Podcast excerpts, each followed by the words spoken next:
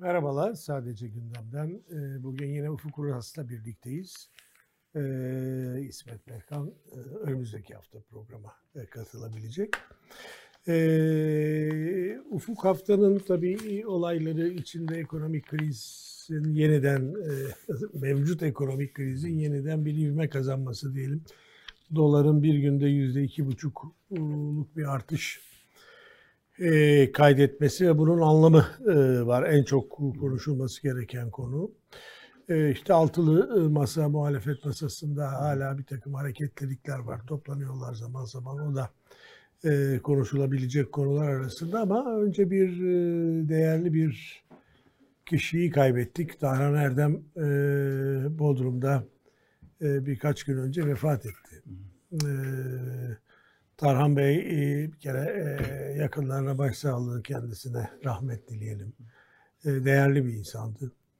Türk siyasi hayatının çeşitli yerlerinde, hem siyasi parti düzeyinde, hem sivil toplum düzeyinde, hem işte KONDA araştırma şirketinin kurucusu olmak vasfıyla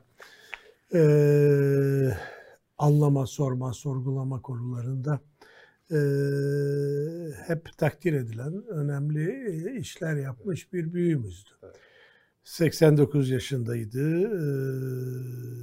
Evet, birkaç istiyorsan Tarhan Bey'i şöyle bir anarak programa başlayalım. Evet, ben de başta kızı Ayşe Erdem olmak üzere bütün sevenlerine başsağlığı dilemek isterim. Çok enerjisi olan bir insandı. Biz ÖDP kurulduğu süreçte kendisiyle sık temasımız olurdu. Yani yaptığı işlerin dışında bir de siyaseten CHP Genel Sekreterliği yapıp o Baykal döneminde, evet, CHP'ye dönüştürme politikası, naylon üyelik dediğimiz, aslında kağıt üzerinde üye olup da partiyle organik ilişkisi olmayan kesimleri disipline etmeye yönelik çabaları parti içi hizipler tarafından büyük tepkiyle karşılanmıştı. Ve sonunda da CHP'den istifa etmek zorunda kalmıştı. Evet. Ama yani bugün CHP'sine gelinmesinde bence emeği çok büyüktür. Yani bu bizim konferans sistemi dediğimiz doğrudan üyelerle yaptığımız delege sistemini bypass etmeye yönelik konferans modellerinden falan çok olumlu buluyordu. Doğrusu da o galiba. Yani bugün, yani hani gözü açık gittiyse siyasi partiler ve seçim yasasının bir türlü değiştiğini görmemesinden gitmiştir. Hakikaten bu bütün sağa salı yok. Bütün partilerin bu delege ağalığı dediğimiz yapı öyle bir şey ki onu değiştirecek olanlar o sistemden nemalandığı için bir türlü o sistemde değişmiyor. Evet. Yani AK Parti'de böyle, CHP'de de böyle. Bu da Türkiye siyasetinin ortak paydası.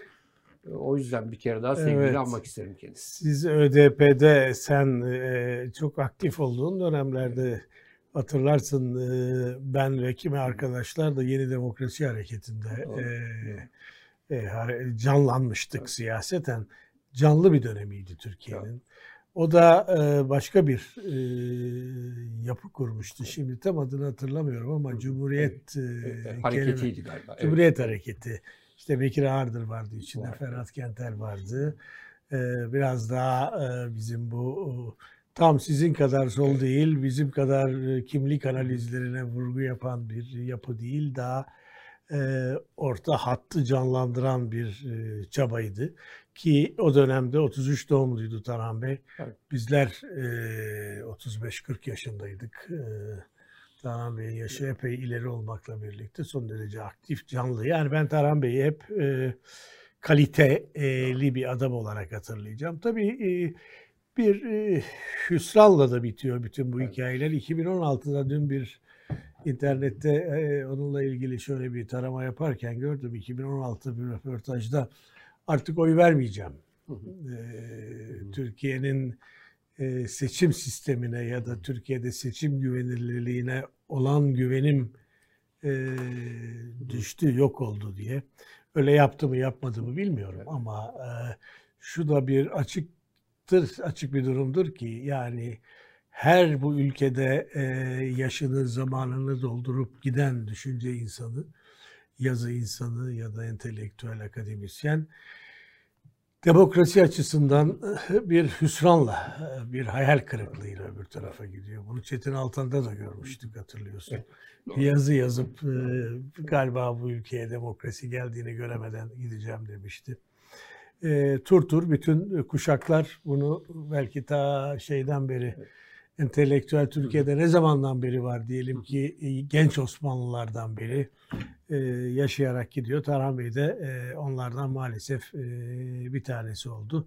Evet, tekrar söyleyeceğim bir şey yoksa. Yani yine de bu faslı karamsarlıkta hüsran ifadesiyle kapatmayalım. Çünkü bugünün CHP'si, Baykal'ın CHP'sine göre bu hale geldiyse, bu duruma geldiyse, hala insanlar işte buradan bir umut besliyorsa bu Tarhan Bey gibi insanların katkılarıyla olmuş. Tabii. Suya yazı yazıldığını düşünmüyorum. Peki. Söyleyince laf lafı açtı. O Pera'da Demokratik Cumhuriyet toplantılarına beni de çağırmıştı.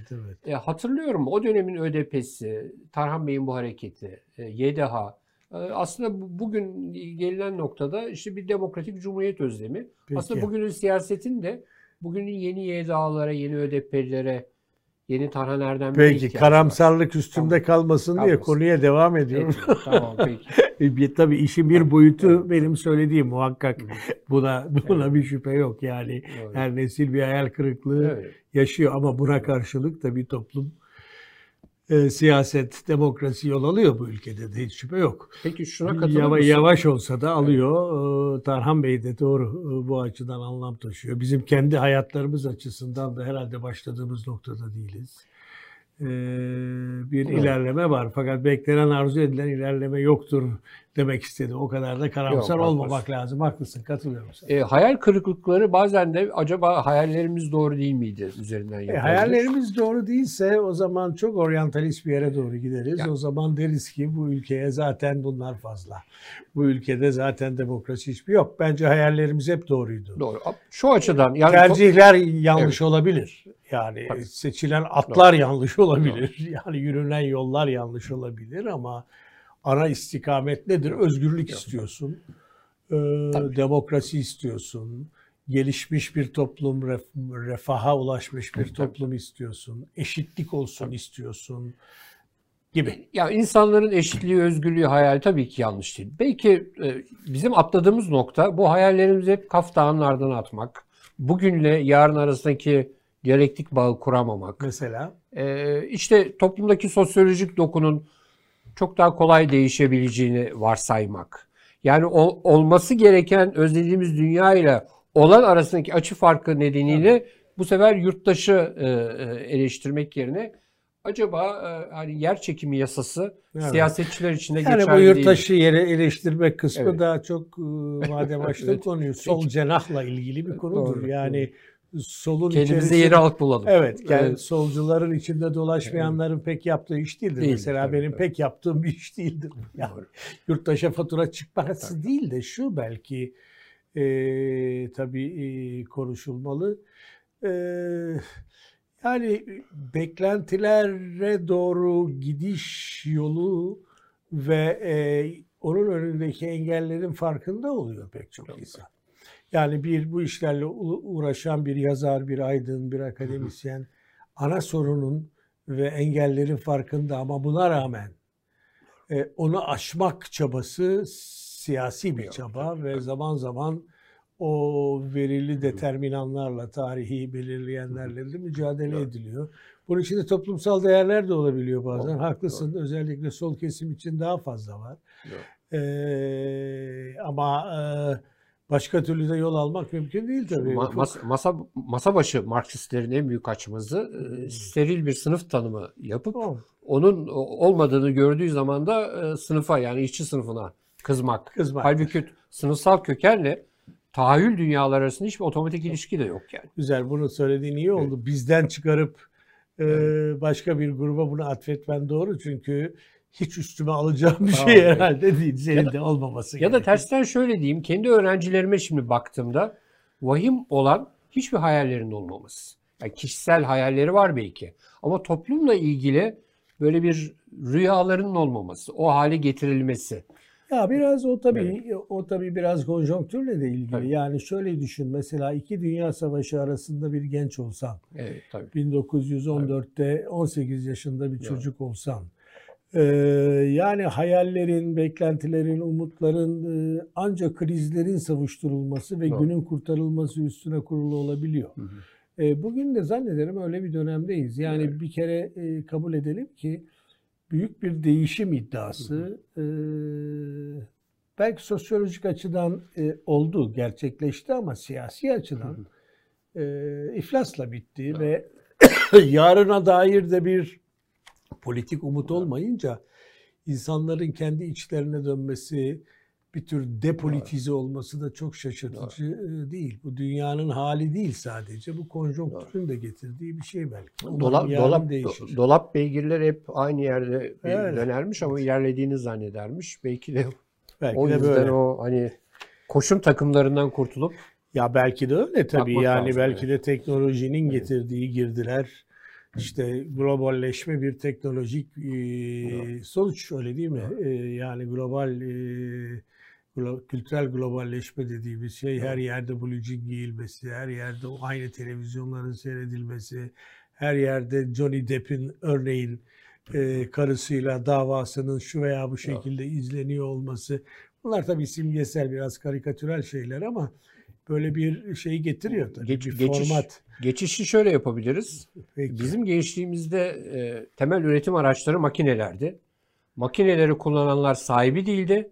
Sahipleri makine kullanmazdı. Peki yine sen Marksizan bir formülasyon. Hayır, oradan başka bir yere geçiyorum. O temel üretim aracı makineyken şimdi bakıyorsunuz bilgisayarlar oldu. Evet. Bilgisayarın hem sahibisin hem kullananısın. Bilgisayar üretim aracı mı, iş aracı mı, iş nesnesi mi?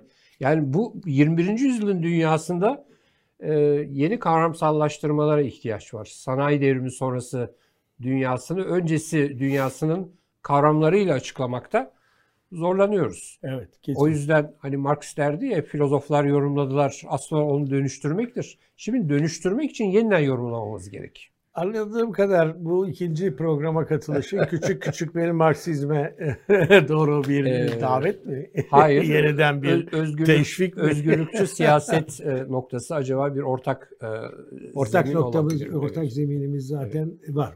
Evet. Peki şimdi bu genel biraz hafif sohbeti bir kenara bırakalım. Tarhan Bey yanarken nerelere gittik? Evet. Tekrar gelelim siyasi duruma. Seçimlere az kaldı. Evet. Erken seçim olup mu olmayacak mı bilmiyoruz ama olma ihtimali normal koşullarda, istisnai unsurlar devreye girmezse çok kolay gözükmüyor. Zaten orada açıklamalar yapılıyor. Tabii en büyük sorulardan bir tanesi şuydu. Bu iktidar bu çarkı seçimlere kadar döndürebilir mi? Çarktan kastettiğimde önce ekonomi. İnanılmaz bir hayat pahalılığı var. Enflasyon resmi olarak %70'lerde, 70'lerin üstünde. Kimi kuruluşlar, gayri resmi çalışan kuruluşlar bunu %50, %160 olarak ifade ediyorlar. Türkiye'nin en önemli sorunlarından bir tanesi enflasyon olarak görünüyor. Buna karşılık enflasyon karşısında hiçbir tedbir alınmıyor. Şimdi bu döngü seçimlere kadar Türkiye'yi götürür mü? Yoksa bu ekonomik krizler derinleşerek seçim sonuçlarını belirler mi? En önemli tartışmalarımızdan biri uzun süredir. Evet. Şimdi bugüne baktığımız zaman bununla ilgili ipuçları da var. Yani ne oldu? Çok kısa özetleyeyim istersen. Evet. Tayyip Erdoğan önce faizlerin düşürülmeyeceğini bir kez daha vurguladı. Faizlerin düşürülmeyeceği açıklaması Türkiye'nin borçlanmasındaki risk priminin bir kez daha yükselmesine yol açtı. Bu ne demek? Yani iflas etme riskim var. Dolayısıyla borçlarının üzerindeki sigorta primi yükseliyor. Yani hastasın, kalp krizi geçirebilirsin, inme geçirebilirsin. Herkes 500 lira öderken sen 1500 lira sigorta primi ödemelisin gibi. Şimdi bunların tabii bunun yükselmesiyle birlikte ve çok ekonomistin yaptığı açıklama bu istikamette bir güvensizlik, güvensizlikle birlikte yeniden bir dolar yükselmesi karşımıza çıktı. Tabii doların yükselmesi iki tane şey demek. Bir arz enflasyonu dediğimiz yani yurt dışından aldığımız malların fiyatlarının dolar üstünden artmasıyla bunların bize bir enflasyon, bir pahalılık olarak yansıması. Dolar artışının en önemli faturalarından bir tanesi bu. İkincisi de faizler hiçbir şekilde yükseltilmediği için harcama eğiliminin her şeye rağmen, bir de yarın daha pahalı olabilir endişesiyle, harcama eğiliminin, yani iç talebin de canlı olması, enflasyonun biraz talep düzeyinde de yüksekte bulunması. Evet, şimdi bunu nasıl yorumlamak lazım? Pek çok yorum var. Biraz sonra onlara ben de girerim ama önce seni bir dinleyelim. Nasıl görüyorsun bu kritik ve vahim tabloyu? İki boyutuyla tabii Ufuk. Bir tanesi ekonomik boyutuyla. Neye mal olacak bu? Derede duracak. İkincisi bunun siyasi boyutunu konuşmak için erken mi? Yoksa konuşmak gerekir mi? Gerekir herhalde. Çünkü yani bunun bir siyasi faturası olacağı çok açık. Yani mesela enflasyonla ilgili rakamlar ifade edilirken sepetin içindeki metalları tek tek saymıyorlar ve mesela TÜİK diyor ki işte Avrupa'daki enflasyon ofiste böyle. Böyle değil. Avrupa'da her bir ülke tek tek sepet içerisinde bu rakamları veriyor. Avrupa ölçeğinde ortalama alındığı için onlarca ülkeye ilişkin tek tek metaları sayamayacakları için yapılmıyor. Mesela çok basit bir konuda aslında kamuoyuna bilgi hatası, yanlış bilgi aktarıyorlar. Yani bilgin yoksa iraden de yok. Yani işte demin konuştuğumuz Tarhan Erdem gibi insanların önemi bu. Toplumu veri ve bilgiyle donatıyorlardı ve biz de ne olup bittiğini öğreniyorduk. Şimdi yani sürekli olarak yaşadığımız bu krizin, belki buna çokluk kriz denmesi gerekir, ötelendiği bir durumla karşı karşıyayız. Son 3 aylık mesela kredi kullanım büyümesi %105'leri geçmiş. Yani insanlar sürekli kredi kartı, kredi kullanımıyla aslında bir sıkıntıyı erteliyorlar, öteliyorlar. Şimdi hastayı yatıştırmak için verilen ilaç vardır. Bir de yani iyileştirmek için verilen ilaç vardır. Şimdi enflasyon karşısına yurttaşı korumak için bazı adımlar atabilirsiniz. İşte 3600 gösterge vesaire bunlardan bir tanesi ama onun bile başlanması Ocak 15 olduğu için anlıyoruz ki seçim 2023'e zaten ötelendi. Çünkü şu haliyle bu faturanın ağır olacağını varsayıyorlar. Peki ortada bir model var mı? Ortada da model yok. O yüzden Karar Gazetesi'nin manşeti, yani en iyisi hiç önlem almayın manşeti bir bakımıyla doğru. Ama diğer yandan biliyoruz ki siyaset dediğiniz şey, hani bırakınız yapsınlar, bırakınız geçsinler işin çoktan geçti. Bir regülasyon ihtiyacı var ama neyi regüle edeceklerini bilememe durumu var. Mesela bugün hangi iktisatçıya sorarsanız sorun, işte faiz politikasını eleştiriyor. Faiz enflasyon ilişkisi, yani faiz %14 iken enflasyonun 75 o. Bugün faiz arttırmanın bir karşılığı var mı? Faizleri %70'i çıkarmanız mümkün mü? Yani o tren geçince Türkiye'de ilk defa iktisat alanıyla ilgili mesele iktisat içinde çözülemez hale geliyor. Bir başka düzeyde yani meseleyi ancak siyaseten çözebilirsiniz. Yani Türkiye'de kurumların olması, kurumsallaşmanın olduğu kanıtı değil, Merkez Bankası'nın özerkliğinden tutun da toplumdaki kurumsal iradelere güvenin tesis edilmesi ancak siyasi düzeyde çözülebilir. O yüzden ben de yani bu programda dahil iktisatçılar, farklı eğilimlerdeki iktisatçılar ne dediklerini şöyle bir taradığımda, yani bugün iktisadi sorunları iktisadi tekniklerle çözülemez hale getirdiklerinde görüyorsunuz. Yani şimdi diyorlar ki bankalar çok yüksek kar elde ediyor. Faiz düşük. Bankalar niye çok yüksek kar ediyor? Orada bile baktığınızda aslında hazine bonolarından elde edilen bir kar. Yani bankaların işlevi bile farklılaşabiliyor. Tek başına iktisadi tekniklerle bu meseleyi çözemez hale geldik. Siyaseten bir müdahale, yani o da seçim olmaksızın.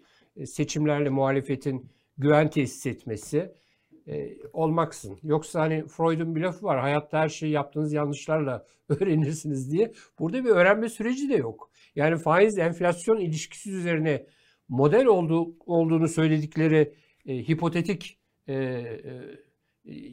varsayımlara baktığınızda hep yanlışlandı. Hep yanlışlandı ve üstelik Türkiye bir seçim satımı haline giriyor. Enflasyon karşısında enflasyonun zararlarından yurttaşı bir ölçüde reel gelirlerini arttırarak kurtarabilirsiniz ama enflasyonu düşürmeye yönelik hiçbir modeliniz yok. Enflasyonu %30'lara düşürdüğünüzde sorun çözülecek mi? Varsayalım. Hani öyle bir ihtimal de yok ama. Dolayısıyla yakın dönem hedefleri belirsizleşti. Gördüğüm kadarıyla kulislerde de iktidar yine bunun hani faturasını kime çıkaracağız? Nebati'ye mi çıkaracağız? O mesele artık kişisel bir durum olmaktan maalesef çıkmış gibi gözüküyor. Doğrudan hani siyasi demokrasi meselesi. Zaten devlet toplum ilişkisi de bu değil midir? Yani toplum devletin bir parçası haline gelirse o otoriter rejimdir. Devlet toplumun bir parçası haline gelirse o demokratik bir rejimdir. Şimdi orada önceliklerin değişmesi gerek. Yani AK Parti'nin önceliğiyle toplumun önceliği maalesef çeliştiği için bu çoklu krizin içindeyiz şimdi. Anlıyorum. Gayet güzel. Peki siyasetle ilgili birkaç şey de ben söyleyeyim. Sonra ekonomiyle ilgili de birkaç şey söylemek isterim. Şimdi tabii siyaset deyince iki tane büyük karşımızda kalem var. Bunlardan bir tanesi mevcut krizin giderilmesi siyaset ilişkisi. Bunu sen artık ekonomik tedbirlerle mümkün olamayacak ancak büyük bir siyasi değişim ve dönüşüm sonrası çözülebilecek bir sorun olarak tanımlıyorsun. Son derece haklısın. Ekonominin zaten önemli bir kısmı algı, beklenti, güven. Bu siyasi ortam bunların hiçbirini sağlamadığı gibi arka arkaya ekonomik temel kanunlar konusunda ısrarlı ve dirençli yapılan hatalarda bunu derinleştiriyor. Buna tamamen katılıyorum. Yani Türkiye ancak bir iktidar değişimi söz konusu olduğunda önümüzdeki seçimlerde yeniden bir toparlanma iktisadi olarak imkanı elde edebilir. Bu konuda hemfikiriz. Ama bir de şöyle bir şey var tabii. Siyaset daha mikro olarak, daha polisi olarak aldığımız zaman bir de bu krizin siyasi sonuçları ne olacak? Bunun için söylüyorum. Aralık'ta 2011'de büyük bir yine benzer kriz yaşadık. Bundan çok daha büyüktü. Dolar 18'leri gördü. Enflasyon hemen 1-2 ay içerisinde %30'lar, 40'lar, 50'ler olarak ilerlemeye başladı. Yani Türkiye'de lastiğin patlaması ya da fark edilmesi ilk defa o zaman oldu. Peki bunun siyasi sonuçları ne oldu diye sorduğumuz zaman, o zaman hatırlıyorum İsmet Berkan'la ben bu programda hep şunu söylerdim. Kamuoyu anketlerini bekleyelim. Yani 1 ay, 2 ay, 3 ay sonra ne olacak? Yani bu ekonomik iflas ya da iktidarın attığı yanlış adımların getirdiği bu ekonomik iflasın bir siyasi tavır, bir siyasi davranış sonucu olacak mı?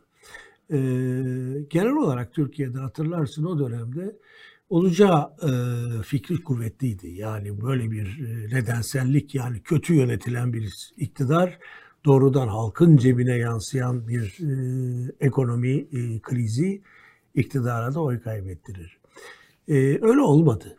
Yani daha sonra yapılan anketlere baktığımız zaman tam tersine ekonomik krizin ne olduğunu, nasıl olduğunu açıklama biçimi iktidarın, yani kullandığı söylem, krizden daha çok sanki siyasi davranışı etkiledi ve ilk defa biz kimi anketlerde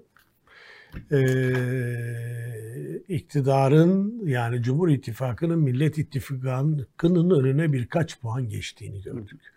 Tabii bu büyük bir tartışma konusu.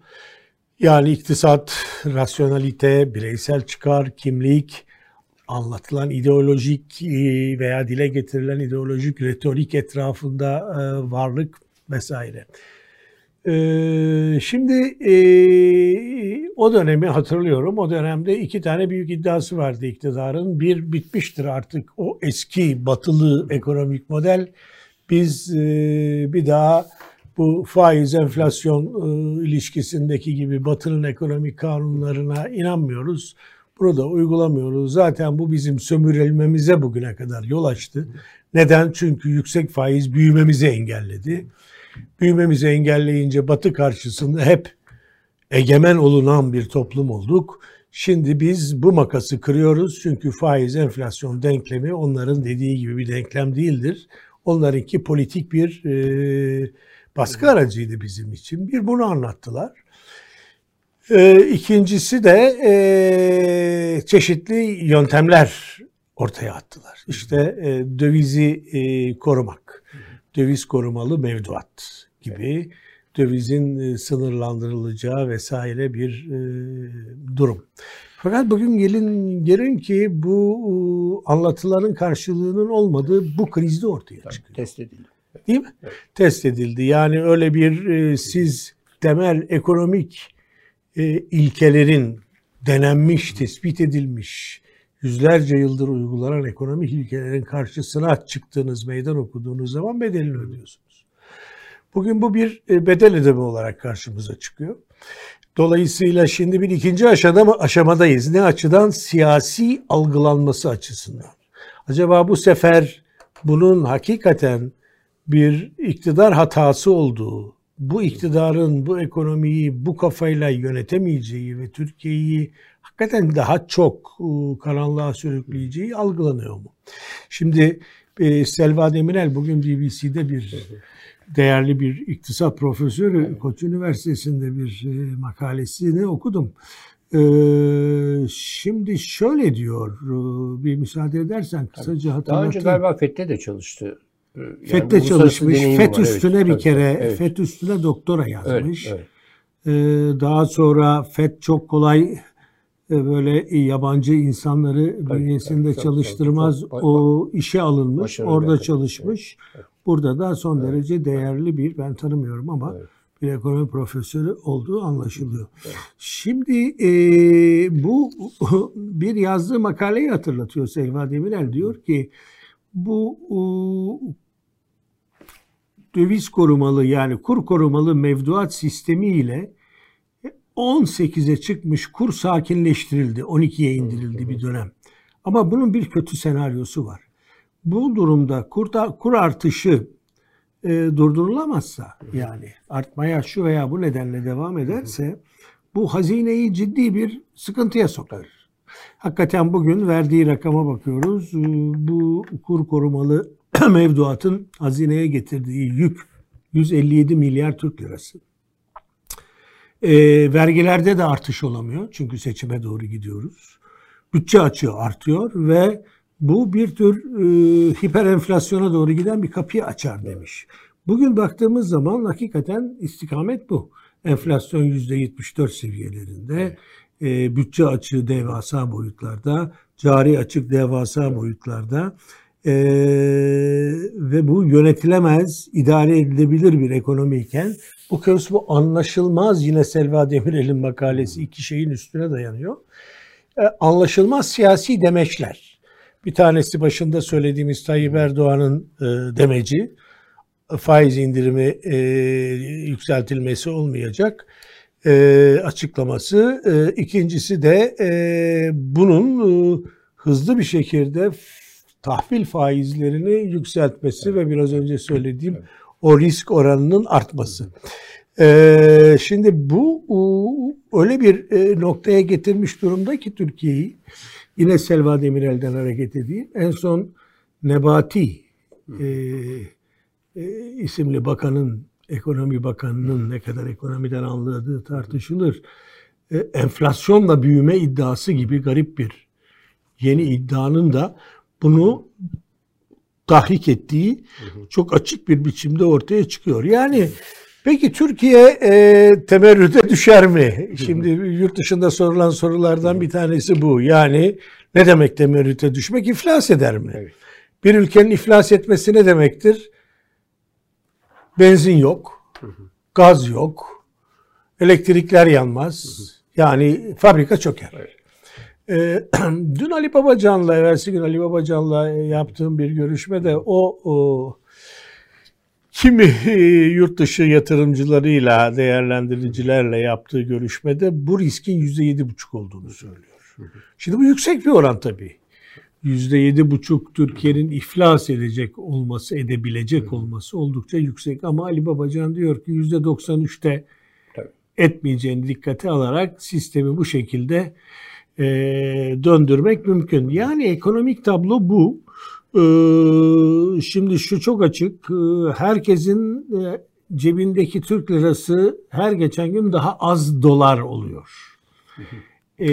Piyasa ise dolara bağlı bir şekilde çalışıyor. Aldığın her mal neredeyse haftalık yükseliyor. Çünkü girdileri senin söylediğin gibi biraz önce daha çok ithalattan geliyor. Dolayısıyla büyük bir krize doğru gittiğimizi ben düşünüyorum. Yani bu hiper enflasyon, yani ayda %50'lere varan enflasyon Türkiye için artık bir uzak hayal değil. Böyle devam edildiği takdirde çok ciddi bir tehlike. İşte bu ciddi tehlikenin ne tür sosyal reaksiyonlara, patlamalara, siyasi davranışlara yol açacağı da son derece ciddi bir sorun. En azından iktidar açısından ciddi bir sorun. Yine burada şunu görüyoruz diye düşünüyorum Ufuk. Bunu sana bırakmadan sözü. Yani bir ideolojik retorik, kimlik, büyüme karşısında bireysel çıkarın, grupsal çıkarın iflası gibi bir denklem var. Bu denklemde bugüne kadar galebe çalan Şark'ta ve Türkiye'de her zaman ideolojik retorik oldu. Bu kez bu değişebilir mi? Değişme noktasına geldik mi? Çünkü bugüne kadar olan bütün ekonomik krizlerde tedbirler alındı. Bu kez tedbir yok. Saldım çayıra, Mevlam kayıra duyurmuş. Tam böyle bir durum var. Bu durumun sonuçlarının da ben her geçen gün insanlar tarafından algılandığını sanıyorum. Yani her pazara giden, her çarşıya giden, her arabasına benzin dolduran bunu yaşıyor. Şey de çok ikna edici değil. Yani dünyada enflasyon var, bizde de var. Bu pandemiden dolayı oldu. Buna bir süre katlanacağız. Bunun da ikna edici olmadığını herhalde artık görüyoruz. Yani biz yıllık %70 yaşarken Amerika yıllık %7 enflasyon yaşıyor. Amerika Birleşik Devletleri dışında Avrupa Birliği'nde de budur. Böyle diye düşünüyorum. Evet, yani tablo oldukça karanlık bir tablo. Siyasi sonuçlarının ben olacağını düşünüyorum. Yani AK Parti'nin bir miktar daha erozyona uğrayacağını, bir miktar daha oy kaybedeceğini, ki işte o blok, elinde tuttuğu blok dışında biraz daha kayba uğrayacağını bu kez düşünüyorum açıkçası. Şimdi sorular gelsin, ben bütün yanıtlar bende gibi bir durumumuz yok. Yani hakikaten benim itiraf etmem gerek, çözemediğim mesele Sayın Erdoğan ve AK Parti iktidarın bütün bu tabloyu öngörüp göremediği. Yani bütün bunlara rağmen bunun sonuçlarını öngöremediği ve niye hareketi yaptığını anlamakta güçlük çekiyorum. Çünkü yani biraz iktisatla az buçuk bilgisi olan kişiler bunun sosyal siyasi sonuçlarını öngörmesi gerek. Yani AK Parti açısından baktığımızda AK Parti'nin yaptıklarını rasyonalize etmek anlamında değil. Kendi iç rasyonelitelerine baktığınızda onu da göremiyorsunuz. Hakikaten tuhaf olan bu.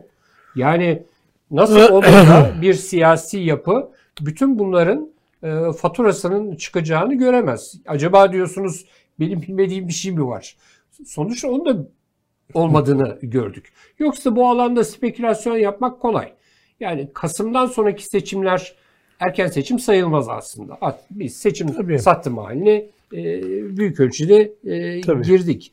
Ama siyasilerin bir kamusal sorumluluğu var. Yani benden sonra tufan diyebilecekleri bir durum yok. Temel bir bilgidir. Bir fiyat maliyetinden aşağı fiyatlandırma olmaz. Yani maliyet fiyatı belirleyen maliyettir yani.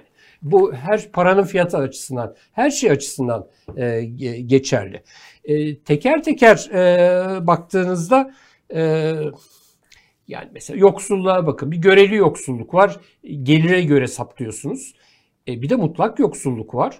Uluslararası gıda standartlarına göre bakıyorsunuz. Yani hep sağda solda konuşuyoruz. Kendi gelirlerimiz geçmiş yıllarla karşılaştığında reel olarak nasıl düştüğünü görüyoruz. Hiçbir kriz otomatik olarak siyasi sonuç belki yaratmaz. Yani siz alternatif üretmediğiniz takdirde ama güzel. Gelinen noktada büyük ölçüde bu otomatik ilişki olmamasına rağmen durum TÜSİAD'ın son çıkışlarında bile ortaya koyuyor. Yani bu enflasyonu birinci mesele olarak almadığınız takdirde duvara toslanacağı çok ortada. Bir de pandemi döneminin içe kapanma süreci bitti. Yani dünyadaki enflasyonist etkiden, gıda krizinden vesaire etkilenmeyeceğiniz, duvarları kapatabileceğiniz bir konjonktür de yok.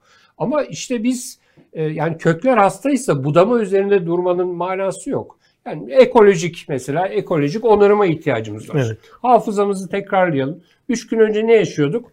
Marmara'da müsilaj yaşıyorduk değil mi? Bir anda herkes toplantılar yapıldı, meclisten raporlar çıktı falan. Bugün bakıyorsunuz bütün dereler siyah akıyor. Bandırma'daki bilmem sülfürik asit fabrikası, gübre fabrikası sularını boca ediyor. Günlük yaşıyoruz yani. Yani büyük balık küçük balığı niye yutar? Çünkü balığın hafızası 4 saniyedir, 3 saniyedir, 4. saniyede 1. saniyeyi unuttuğu için bizde böyle bir kurumsal hafıza problemi de var. Yani para değişim aracı olmadan önce tuzmuş.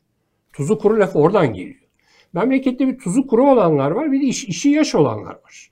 Yani hakikaten bu servet ve gelir dağılımı problemleri şaşırıyorsunuz nasıl bir sosyal dönüşüme yol açılabilir diye. Acaba diyorum başa dönecek olursak ya bir algılama orucuna falan mı girdi siyasi iktidar? Olan bitenin bizi götüreceği noktayı göremiyorlar mı? Ama görseler zaten şu gezi tartışması olmazdı. Yani geziyi unutun. Daha sonra olanları unutun. Ya siz nasıl bir şehrin meydanına ne yapılacağını yurttaşı sormadan irade ortaya koyma hakkına sahipsiniz? Bu bizi İdris Küçükömer'e götürüyor. Yani ceberrut siyaset yapıları her zaman sivil toplumun gelişimine engeldir. Bugün geldiğimiz nokta o. Evet. En ufak bir farklılık yok. Rahmetli İdris Hoca'dan bugüne baktığımızda. Kesin olarak evet. Katılıyorum. Bu tabii bir genel tespit olarak tümüyle doğru. Ama şu da açık ki otoriter rejimlerin de bir ekonomi evet. Politiği var. Var tabii. Doğru. Yani otoriter rejimler bugün dünyada karşımıza toplumsal destek alan rejim tipleri olarak da çıkabiliyorlar. Evet. Şimdi tabii, bu son derece ciddi bir sorun evet. Ve çok büyük bir paradoks. Evet. Yani neden otoriter bir rejim Orban'da olduğu gibi, Chavez'de olduğu gibi ya da Erdoğan'da olduğu gibi hala arkasında toplumsal destek buluyor. Bununla ilgili pek çok çalışma, iddia Batı'da yapılıyor. Biz de zaman zaman konuşuyoruz ama evet. Türkiye'deki temel sorunlardan bir tanesi de bu. Senin söylediğin evet. Ayrımlar tamamen katılıyorum. Yani sivil toplum-devlet ilişkisi, hangisinin egemenliği, hangisinin belirleyiciliği, hangisinin diğerini yönettiği çok önemli olmakla birlikte bugün toplumu zapturapt altında tutan, gezi olaylarını yeniden kendi seçmenini motive etmek için kullanabilen, bundan destek alabilen bir iktidar var. Unutmayalım ki muhalif görüşler, yani bizim görüşlerimiz ya da demokratik görüşler hakim, tek ya da hakim görüş olabilirler. Ama tek görüş değil.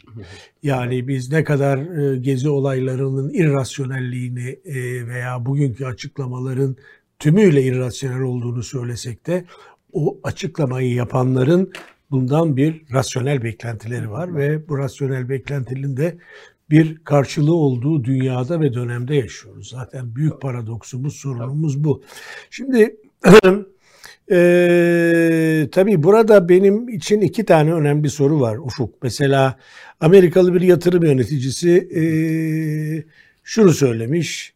Yıl sonuna kadar Türk lirası büyük bir ihtimalle olağanüstü değer kaybedecek. Yani doların 50 lira olduğu, enflasyonun %300 olduğu bir Türkiye'de olursak Bunun seçmen üzerinde hiçbir etkisi olmayacak. İkinci soru da şu, biraz önce bir cümle sarf ettin, istersen oraya doğru girelim. Karşında alternatif yok ise, yani bunu düzelteceğine dair bir umut veren bir muhalif doku, yapı yok ise, bu mümkün olabilir mi? Yani bu erozyona rağmen mevcut siyasi iktidar ayakta kalabilir mi? İstersen buradan biraz önce ben sana sorayım. Sonra benim birkaç gözlemim oldu bu hafta sonu. Ali Babacan'ı dinleme şansım oldu bu kadada. Çünkü artık ideolojik hipnoz döneminin bittiğini düşünüyorum. Evet, İstediği kadar medyayı elinde tutsunlar. Hayatın kendisi bu ideolojik hipnozu ortadan kaldırdı. Peki ne diyorsun? Yani iktidarın kötü gidişi ile bu en son verilerde bu gidişin birazcık daha derinleştiğini gösteriyor. Bu yeterli olacak mı? Yoksa muhalefetin daha çok çaba göstermesi lazım mı? Gösteriyor mu? Bugün muhalefetin durduğu yeri buna oranla nasıl buluyorsun? Ben bir kere muhalefetin bugün geldiği noktanın kıymetli olduğunu düşünüyorum. Geçen gün Sayın Kılıçdaroğlu da anlamlı bir, üstelik mütedeyyin kesime yönelirken CHP artık eski CHP değil, siz de artık eski siz değilsiniz cümlesi bence anahtar cümle. Zaten Sayın Kılıçdaroğlu'nun adaylığı ile ilgili zaman zaman Bekir Ağırdır'ın da yaptığı işte 11 seçim kaybetti falan meselesi, Baykal CHP'sinden bugüne gelen CHP'deki dönüşümü görmeyen bir bakış açısı. Demek ki elinizde tek başına veriler yeterli değil, o verileri nasıl okuduğunuz da önemli. Yani bu CHP'deki dönüşüm, dolayısıyla Millet İttifakı'ndaki dönüşümün kendisi önemli. Yani biz çoğulculuğu bizim gibi düşünenler arasındaki nüans çoğulculuğu gibi algılamamalıyız. İdeolojik çoğulculuk gibi algılamalıyız. Millet İttifakı'nda da böyle bir çoğulculuk var ve bu kıymetli. Yani zaman zaman deniyor ki işte Millet İttifakı'nda kimisi kamuculuğu savunuyor, kimisi Sayın Babacan gibi özelleştirmeyi savunuyor. Bu bir arada nasıl olacak? Şimdi memlekette özelleştirmeyen şey mi kaldı? Gidip Topkapı Sarayı'nda kutsal emanetleri mi özelleştireceksiniz? Yani siyaset real durumdan yapılır. Ya da bir kamuculuk aşağı, kamuculuk yukarı.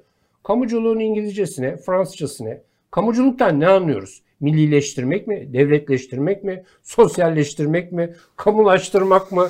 Kolektivizm mi? Yani bütün bunların somutlanması geri ortada ama bence Millet İttifakı da bunu büyük ölçüde görüyor. Sonuçta yurttaş deneyimden gördü ki çatalla çorba içilmez. Yani söylenen hedeflerle kullanılan araçlar arasında bir uyumsuzluk var. Böyle televizyonlarda görüyorum işte hayat pahalı ayrı, enflasyon ayrı falan gibi konuşma. Ya bunlar totoloji. Totoloji dediğiniz nedir? Aynı durumu farklı kavramlarla anlatmak. Hafta sonu belki sinemaya gideceğim, belki de cumartesi gideceğim demek gibi bir şey. Hobbes'un doğru ve yanlışı tarif etmede çok güzel bir değerlendirmesi var. Diyor ki doğru yanlış doğada yoktur. Sözel bir şeydir bu. Sözcüklerin olmadığı yerde doğru ve yanlış da yoktur. Dolayısıyla hayatta doğru ve yanlışı bulabilmemiz için önce söz özgürlüğünün olması gerek. Söz özgürlüğünün kısıtlanmaması gerek ki doğru ve yanlıştan tefrik edelim. O yüzden Millet İttifakı'ndaki bu nasıl diyelim aşılama faaliyeti yani bitkilerde olduğu gibi bence tuttu. Aşı işi tuttu. Bunun sonuçlarını da göreceğiz. Hani Anadolu'da derler ki ağacı silkelemek için önce armutun olması lazım. Bence armut olmaya başladı. Sonbaharda da bu silkeleme işi olur gibime geliyor. Evet, ben de aynı kanaatteyim. Yani özellikle muhalif alanın siyasi dilini, programını, birlikteliğini örmesi bakımından. Evet. Açıkçası bundan 6 ay, 7 ay önce birbirinden daha kopuk siyasi partiler söz konusuydu. Siyasi partilerin dilleri, söylemleri, iddiaları da aynı hatta olsa da zaman zaman farklı biçimler alıyordu.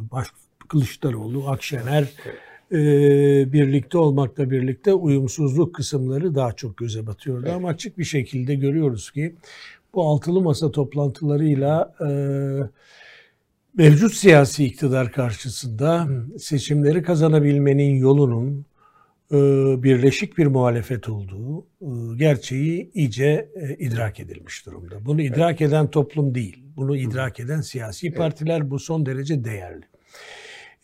Bunun tabii 3 tane yolu var. Bu başarının ya da birlikte olmanın, ittifak kurabilmenin. Bunlardan bir tanesi tabii zamanı geldiği zaman ortak bir aday belirleyebilmek ve seçimleri kazanabilecek bir ortak aday belirlemek. Bunlardan bir tanesi bu. İkincisi iktidar kazanıldığı takdirde, yani seçimler kazanıldığı takdirde tabii Türkiye bir şeyle karşı karşıya kalacak.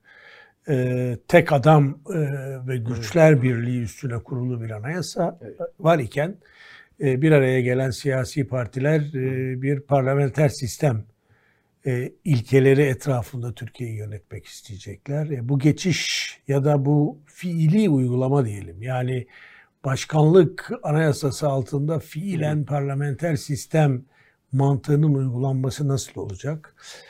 Bu çok önemli, ikinci büyük bir problem. Her türlü kaosun kaynağı olabilir. Partiler arası ilişkiler açısından da, partiler açısından, paylaşım açısından da. Yine görüyoruz ki altılı masa bu konuda fevkalade farkında adımlar atıyor. Bu da çok sevindirici. Yani nasıl mevcut iktidarı yenebilmenin karşılığı bir araya gelmek ise, ki bunun ifade edildiği bir masa söz konusuysa, büyükler büyüklüklerini takıntı yapmıyorlar CHP gibi. Küçükler de bugün artık ben de kendi rüştümü önce ispat edeyim psikolojisinin dışına çıkmış bulunuyorlar. Bu nasıl önemliyse, dediğim gibi bu geçiş dönemi üstüne çalışılıyor olması, bir tür ön anayasa, ön kurumlaşma çabası fevkalade önemli. Şimdi ben hafta sonu Burgazada'da oturuyorum yazları, biliyorsun. Ali Babacan Büyükada'daki teşkilat binasını açmak üzere, bugünkü yazımda da yazdım zaten. Evet. Büyükada'ya geldi ve adalarda oturan bazı gazetecilere de sohbet için davette bulundu. Ben de katıldım. Büyükada'ya gittim. Açıkçası etkileyici ve anlamlı bir sohbet oldu Ali Babacan'la. Özellikle bu konular açısından ele alındığında. Ali Babacan çok uzun bir şekilde şunu anlattı. Yani biz geçiş dönemi dediğimiz yönetim modelini, işletme modelinin ilkelerini, koşullarını şimdiden belirlemezsek ve partiler arasında bir mutabakat oluşturmazsak bunun adı bir ittifak olamaz. Yani bu ne demektir? De facto, fiili parlamenter sistemi biz nasıl uygulayacağız? Malum çok yetkisi var Cumhurbaşkanı'nın. Evet. Düzenleme yetkileri var. Seçimleri muhalefet kazandığı anda 900 tane üst düzey yöneticinin görevi bitecek. Yerine yenilerin atanması gerekecek. Bu atama yetkisi nasıl kullanılacak? Bazı mutabakatlardan bahsetti. Bunlar önemliydi. Yani siyasi partilerin üst düzey yöneticiler hakkında mutlaka mutabakatla bir atama yapmalarını prensip olarak benimsediklerini söyledi. Bunun aynı zamanda kaçınılmaz olarak liyakatı da, yani bir partinin adamı partizan bir yönetici olma yerine liyakatı ön plana çıkaracak bir doğal, kendiliğinden husus olduğunu söyledi. Bunlar son derece değerli ve önemli. Daha diğer atamaları ise merkezileşmeden kurtulmak için bakanlara havale etmek gerektiğinin altını çizdi. Şimdi bu tabii geçiş modeli hala üstünde en çok yoğunlaşılan, çalışılan, anlaşılan, Ali Babacan'ın söylediklerinden de hala tüm siyasi partilerin çeşitli modeller hazırladığı bir durum. İkinci önemli mesele tabii paylaşım nasıl olacak? Yani fiili parlamenter sistemle ilgili ilkeleri yaptınız da 6 tane siyasi parti var. Bu 6 siyasi parti bu yönetim cihazının neresinde olacak? Bununla ilgili henüz ortada bir model yok. Biliyorsun, Cumhuriyet Halk Partisi'nin önerdiği bir model var. Cumhuriyet Halk Partisi biri başkan olsun, diğerleri de başkan yardımcısı olsun diyor. Yani burada ima edilen muhtemelen Kılıçdaroğlu'nun Cumhurbaşkanı olacağı ve diğerlerinin başkan yardımcısı olacağı bir model. Ama bu konuda henüz bir netlik yok. Çünkü her liderin kafasında başka başkan adayı veya kendisinin de muhtemel başkan adayı olacağı ihtimali saklı. Daha onun zamanı gelmediği için bu mekanizma şekillenmiş değil. Onun dışında üç konuda mutabık olduklarını söyledi. Bunlardan bir tanesi Merkez Bankası'nın bağımsızlığı. Tüm siyasi partilerin ilk yapacağı iş Merkez Bankası'nın bağımsızlığını tekrar onlara iade etmek. İkincisi bir ekonomik ve sosyal konsey vardır malum biliyorsun. Bu katılım mekanizmaları için öngörülmüştür. Yani iş adamları, işçi sendikaları veya değişik sivil toplum örgütlerinin katıldığı ülke yönetiminde seslerinin duyulacağı, fikirlerinin alınacağı bir mekanizma hiç çalışmıyor. Bunun aktif hale getirilmesi. Bütün kurumların nasıl diyoruz onun adına özerk kurumlar değil de devletten bağımsız çalışan düzenleyici kurumların tümünün gerçekten özerk olmayası. Bu da öne çıkarılan ilkelerden bir tanesi olarak görülüyor.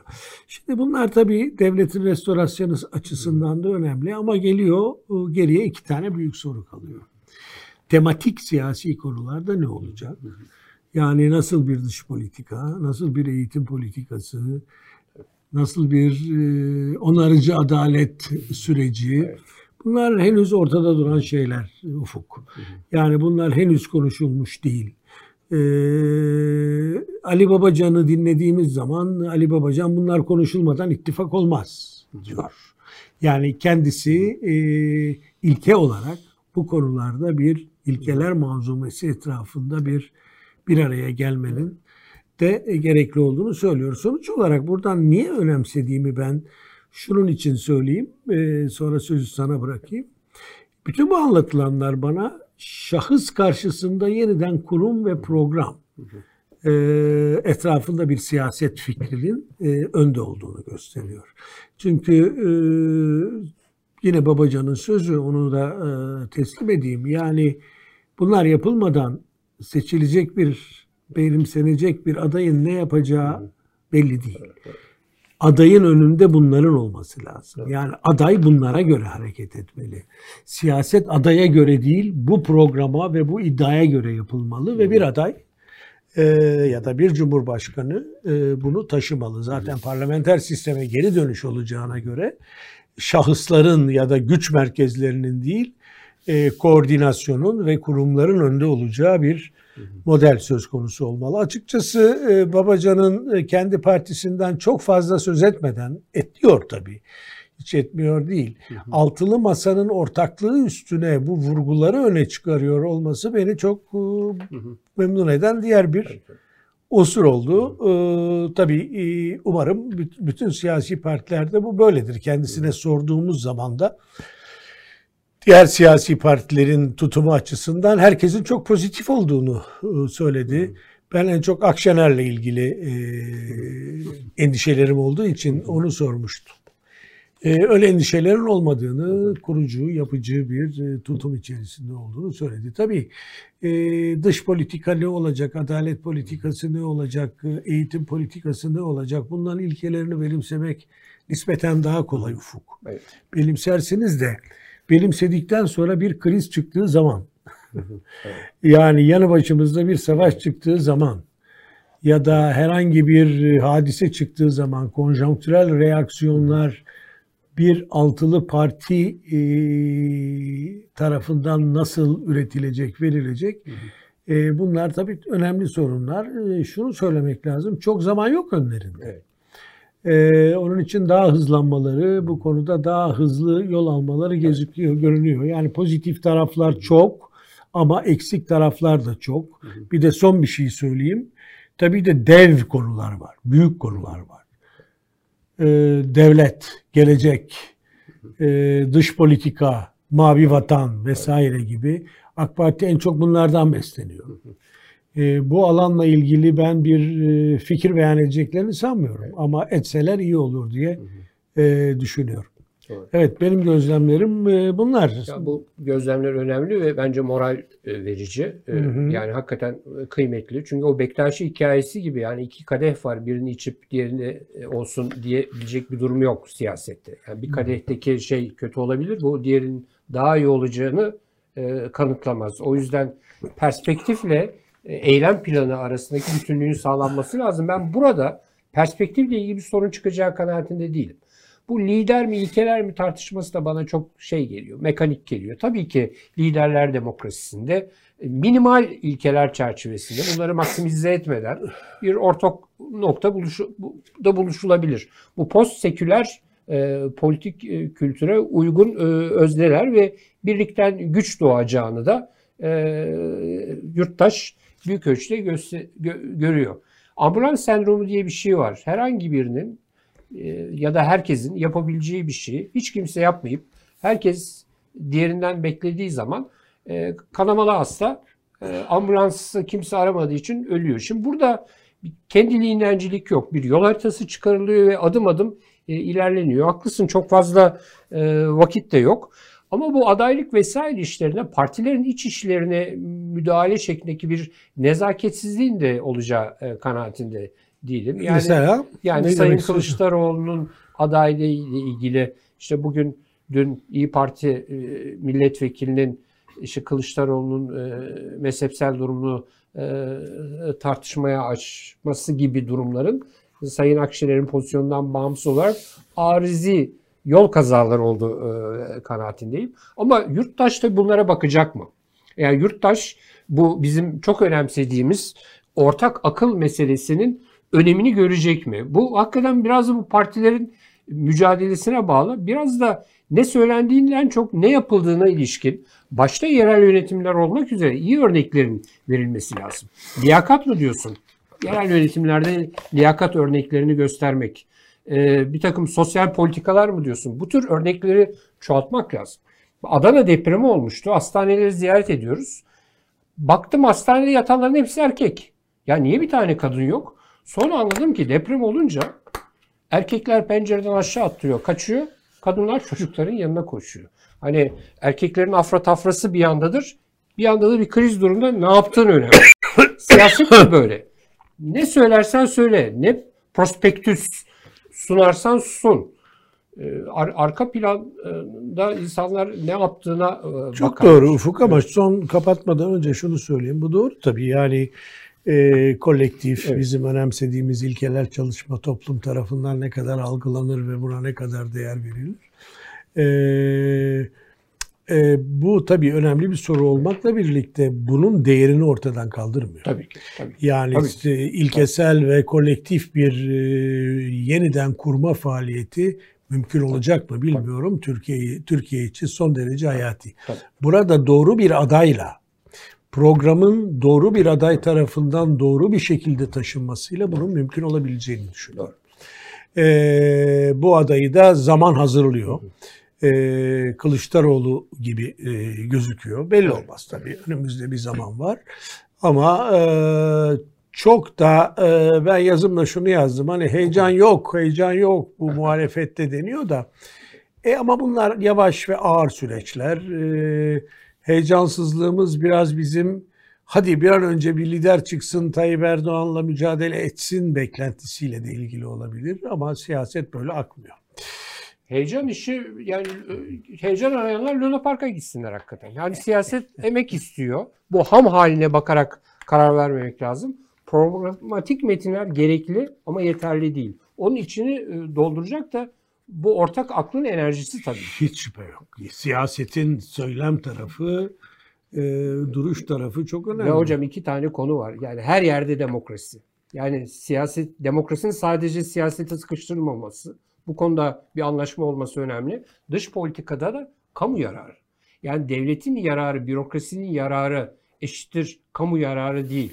Siyasetin devlete tabi olması, hocam, sizin idareye dönüşüyor. Sizin siyasete geri dönmenizi tavsiye ediyorum. Benden daha kurucusunuz, ben daha kritik ve eleştirel yorumcu olarak. Siz bizden önce YDA'yı kurmuşsunuz, öncelik sizde yani sıralamada. Çok teşekkür ediyoruz Ufuk.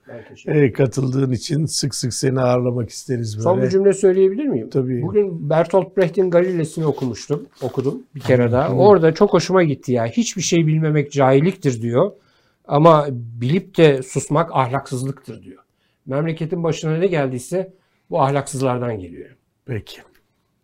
Ufuk'un bu cümlesiyle, Brecht alıntısıyla bitirelim. Sadece günden bugün burada sona eriyor. Önümüzdeki hafta tekrar görüşmek üzere. İyi günler.